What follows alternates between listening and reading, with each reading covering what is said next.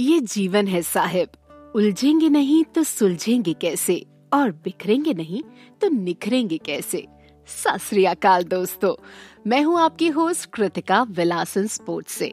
और आज मैं आपको जिस खिलाड़ी के बारे में बताऊँगी, वो इंटरनेशनल जंप रोप एथलीट और पंद्रह बार गिनीज वर्ल्ड रिकॉर्ड होल्डर है।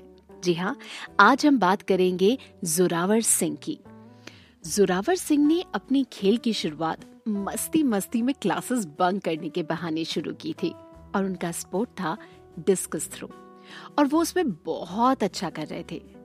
पर एक दिन अचानक प्रैक्टिस के समय उनकी रीढ़ की हड्डी में ऐसी चोट लगी कि उन्हें स्लिप डिस्क हो गया, जिसकी वजह से वो चाहते हुए भी खेल में वापसी नहीं कर पा रहे थे।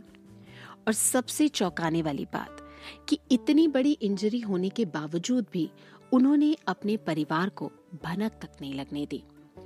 इस पर जब हमने पूछा जोरावर से कि आखिर ऐसी क्या वजह थी कि उन्होंने अपनी फैमिली से ये बात छुपाई उन्हें ये तक नहीं बताया कि उन्हें स्लिप डिस्क हो गया है। उन्होंने इनफैक्ट अपनी सारी रिपोर्ट्स अपने घर पर नहीं बल्कि अपने दोस्त के घर पर रखवाई। तो जोरावर का कहना था एक्चुअली मेरे पास कोई ज़रिया नहीं था कि मैं बता सकूँ। अगर मैं एक परसेंट भी बता देता तो क्या मेरे घर वाले मुझे करने देते स्पोर्ट्स आगे से?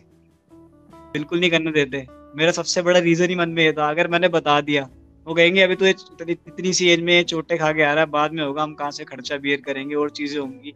तो वो यही मतलब पेरेंट्स के मन में यही होता है कि हम अपने बच्चे को पढ़ाएँ वो कुछ अच्छा बने आगे सबसे पहले हम्म। यही चीज़ होती है।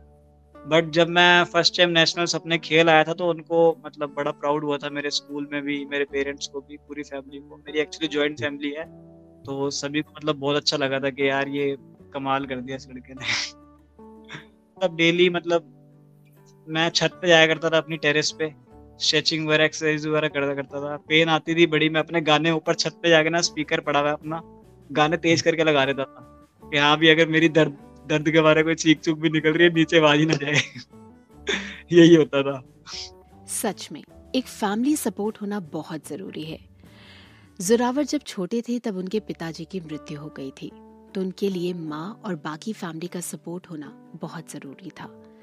एक फैमिली का सपोर्ट सिर्फ़ फाइनेंशियली नहीं होता मॉरली भी होता है। और कहते हैं ना, अगर आपके अंदर वो जुनून, वो जज्बा है कुछ करने का तो आप हर मुश्किल घड़ी को आसान बना सकते हैं। फैमिली और कोच के सपोर्ट से जोरावर ने जंप रोप शुरू किया ताकि वो अपनी इंजरी से रिकवर कर सके। पर उन्हें क्या पता था कि इस रिकवरी में वो कुछ नया डिस्कवर कर रहे हैं। उन्हें ये स्पोर्ट बहुत इंटरेस्टिंग लगने लगा। और उन्होंने सोचा कि क्यों ना इसमें कोई चीज़ देखी जाए। उन्हें तो पता भी नहीं था कि ये एक स्पोर्ट्स की तरह लिया जाता है। जब उन्होंने इसके बारे में पढ़ा, समझा, देखा तो उन्हें पता चला कि इसमें तो बहुत से रिकॉर्ड्स बने हुए Guinness book of world record में लोगों का नाम है। ये एक राष्ट्रीय स्तर का खेल है।